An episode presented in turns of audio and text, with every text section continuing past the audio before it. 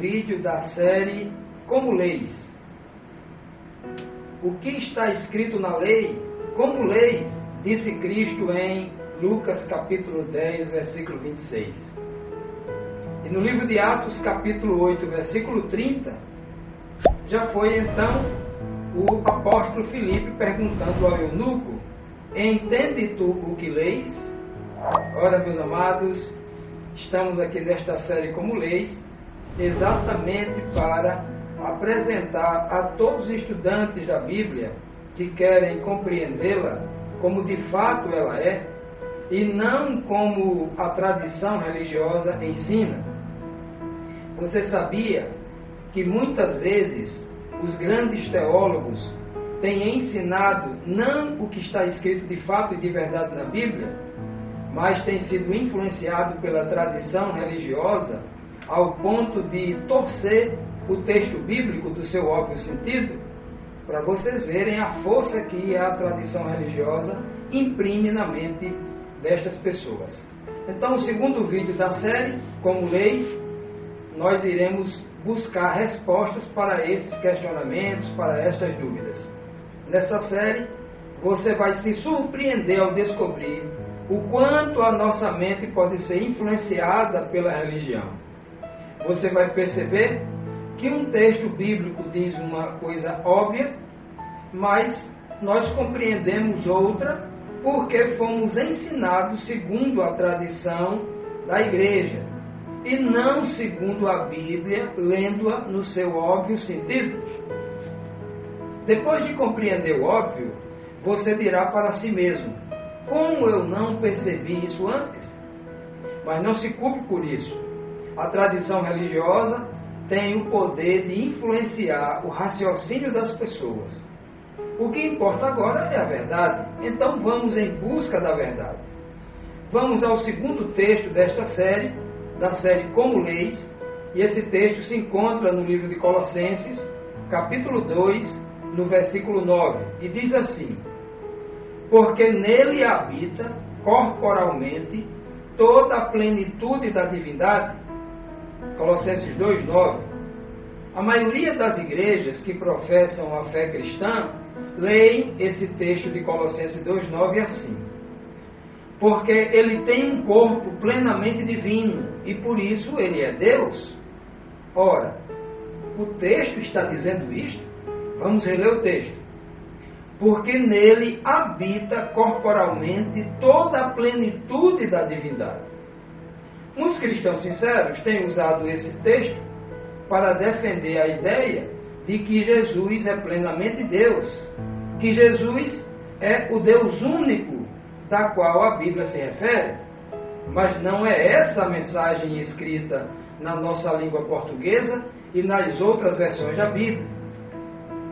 O texto ele é claríssimo em dizer que em Jesus Cristo habita habita a divindade de forma plena.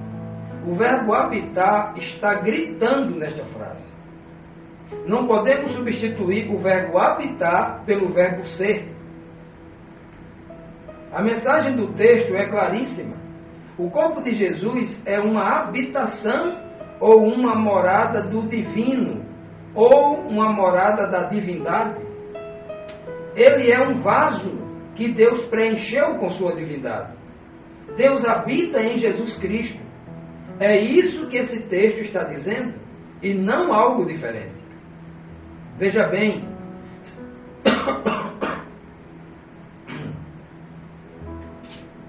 veja bem, se eu disser que o verbo habitar é o mesmo que o verbo ser, criamos um problema insolúvel para as comunicações e também para a teologia, no que diz respeito à sã doutrina.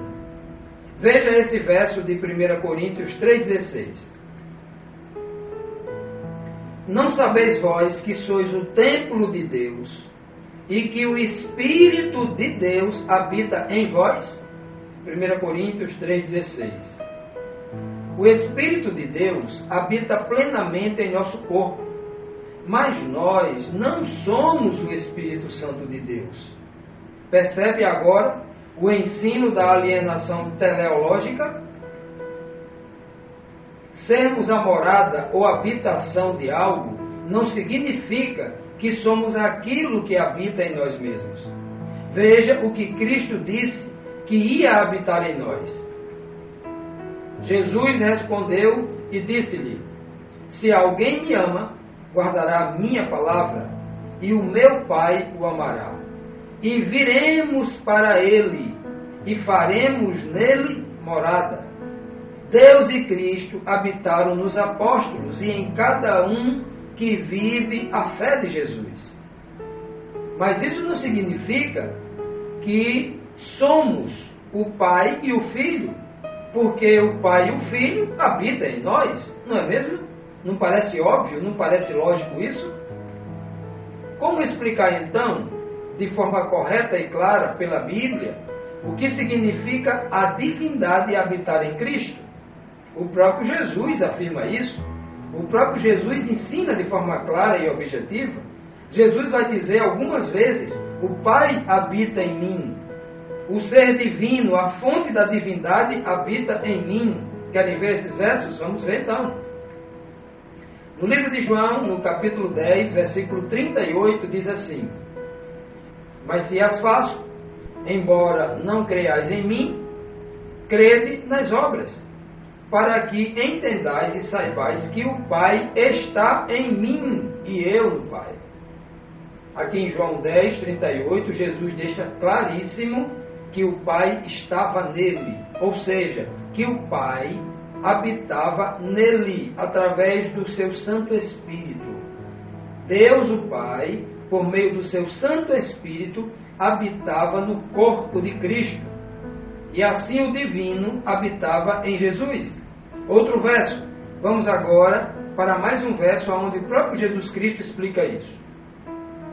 Não crês tu que eu estou no Pai e que o Pai está em mim, as palavras que eu vos digo, não as digo de mim mesmo, mas o Pai que permanece em mim é quem faz as suas obras. Percebe, meus amados, a clareza como Cristo ensina? Cristo diz claramente que Deus o Pai estava nele, que Deus o Pai habitava nele, que ele era a morada de Deus, que Deus o Pai habitava nele por meio do seu Santo Espírito. E nem por isso Jesus Cristo diz: Eu sou o próprio Pai. Não teria lógica. Jesus não é o Pai, pelo fato dele ter dito que o Pai habitava nele. Isso seria uma aberração na comunicação. O Pai e o Filho são pessoas distintas. Isso ficou claro e evidente. A divindade do Pai habita plenamente no seu Filho. Isso é o que a Bíblia ensina de forma clara e objetiva, sem precisarmos é, adulterar a palavra de Deus ou assassinar a língua portuguesa, como eu falo sempre. Mas para concluirmos essa análise, veja no próprio contexto de Colossenses o porquê em Jesus habita a divindade. Não era porque ele já possuía a divindade em si mesmo. Não era porque ele tinha um corpo divino. Não era porque ele era um ser inerentemente, originalmente, e continuava sendo um ser divino como o Pai. Mas porque o Pai agradou em que nele habitasse a plenitude da divindade. Foi da vontade do Pai lhe dar essa honra. O Pai se agradou em fazer isso. Querem ver? Vamos ao texto. No mesmo contexto do livro aqui de Colossenses, né, o verso que nós lemos originalmente está em Colossenses 2, versículo 9. Agora vamos para Colossenses 1, versículo 19. Veja o que o apóstolo Paulo diz. Porque foi do agrado do Pai que toda a plenitude nele habitasse. Veja aqui, meus amados, que o texto também ele é claríssimo. Eu não posso ler Colossenses 2,9 retirando esse texto aqui, que é o contexto direto de Colossenses 1,19. Perceba, meus amados irmãos, que o texto aqui é claríssimo. O texto não diz que Cristo é um ser divino porque ele quer. porque ele é originalmente assim. O texto não diz isso.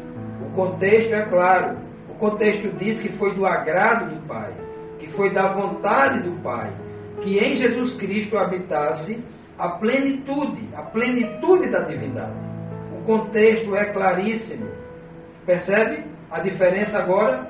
Quando o verso não é lido fora do contexto, tudo fica claro, não é mesmo? Agora você já sabe. Se alguém usar Colossenses 2,9 para dizer que Jesus é o próprio Deus, ou que Jesus é um Deus, porque ele é um ser plenamente divino, o seu corpo é plenamente divino, diga a essa pessoa que leia o texto no seu óbvio sentido. E sem omitir o verbo habitar. E sem descontextualizar a Bíblia, levando em consideração sempre todo o contexto. Ok, meus amados irmãos, meus amigos, espero que este vídeo seja mais um vídeo elucidativo para você que ama estudar a palavra de Deus.